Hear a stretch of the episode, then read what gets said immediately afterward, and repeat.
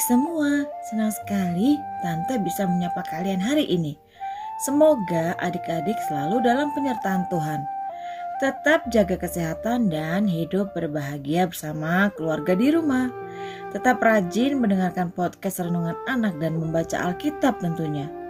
Hari ini kita mau belajar dari seorang tokoh Alkitab yang sangat terkenal yaitu Saulus dengan bacaan Alkitab dari kitab Kisah Para Rasul 9 ayat 1 sampai 14. Mari siapkan hati mendengar firman Tuhan, kita berdoa. Tuhan, saat ini kami hendak mendengarkan firman-Mu. Berilah pengetahuan dan bimbinglah kami agar firman-Mu dapat kami mengerti dan pahami sesuai kehendak-Mu. Bukalah hati dan pikiran kami untuk mendengar dan menerima firman Tuhan. Kiranya firman Tuhan dapat menjadi berkat bagi kami. Dalam nama Tuhan Yesus kami berdoa. Amin. Kisah para Rasul 9 ayat 1 sampai 14 dengan judul perikop Saulus bertobat.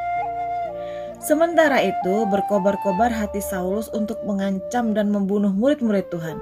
Ia menghadap imam besar dan meminta surat kuasa daripadanya untuk dibawa kepada majelis-majelis Yahudi di Damsyik, supaya jika ia menemukan laki-laki atau perempuan yang mengikuti jalan Tuhan, ia menangkap mereka dan membawa mereka ke Yerusalem.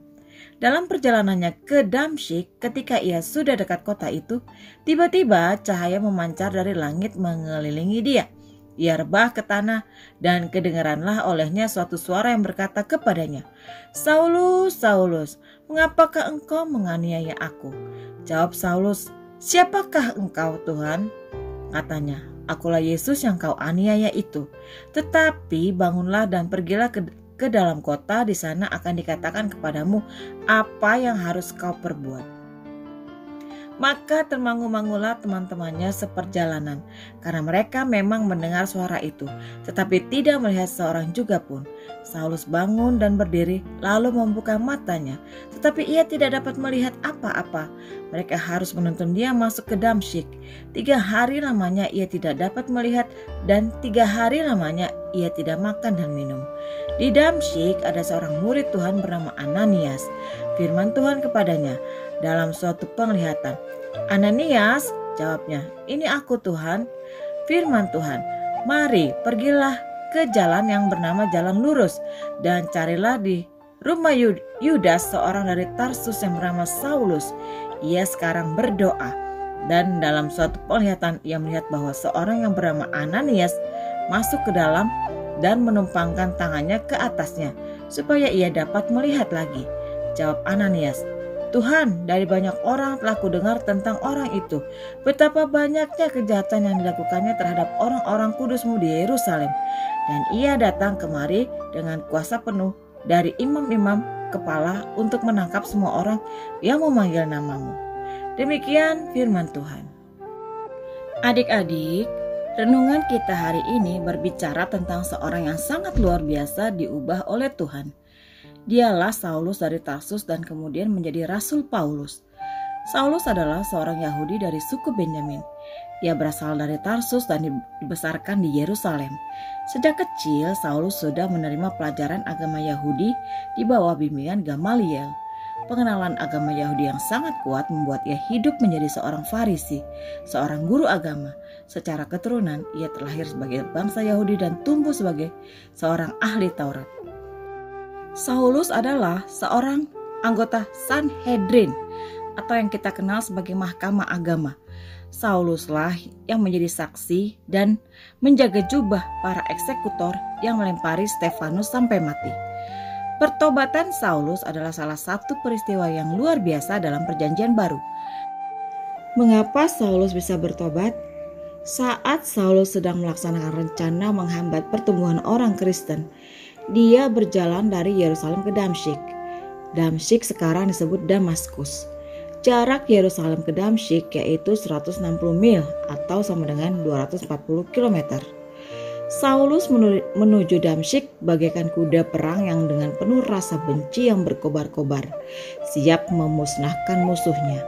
Mendekati kota Damsyik, tiba-tiba ia melihat cahaya yang sangat terang memancar dari langit disertai suara.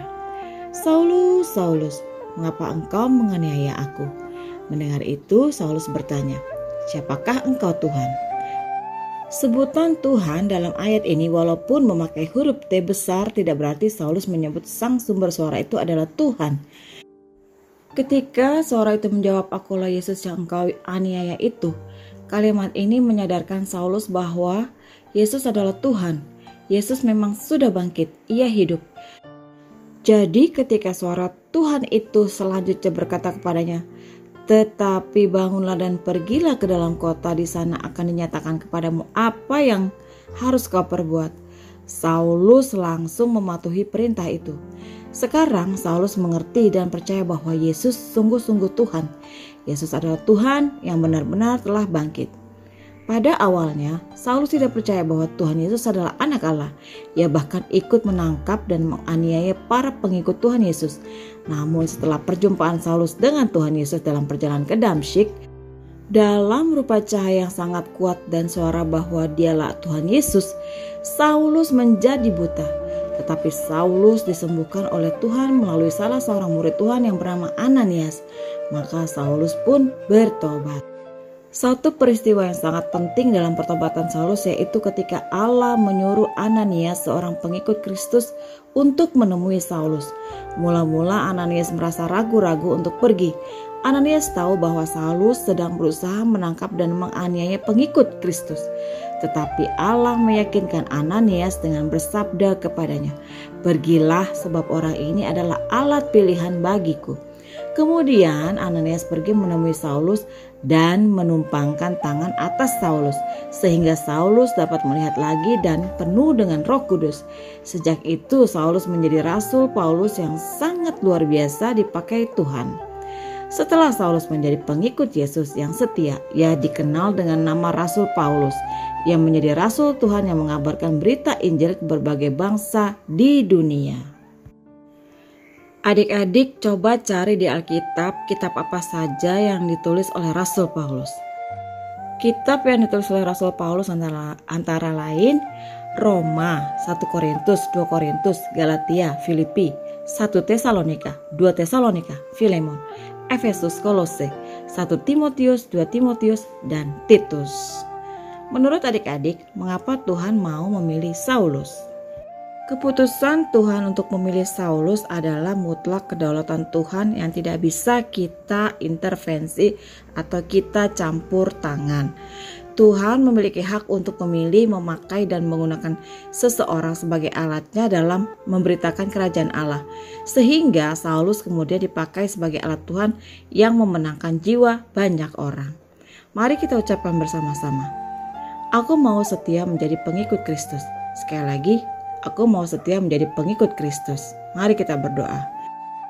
Bapa di surga, ajar kami untuk selalu setia mengikuti jalan Tuhan dan berani memberitakan kasih Tuhan. Terima kasih Tuhan dalam nama Tuhan Yesus. Amin. Seperti Saulus yang bertobat dan menjadi pengikut Kristus yang setia. Adik-adik juga mau setia menjadi pengikut Kristus. Tuhan Yesus memberkati.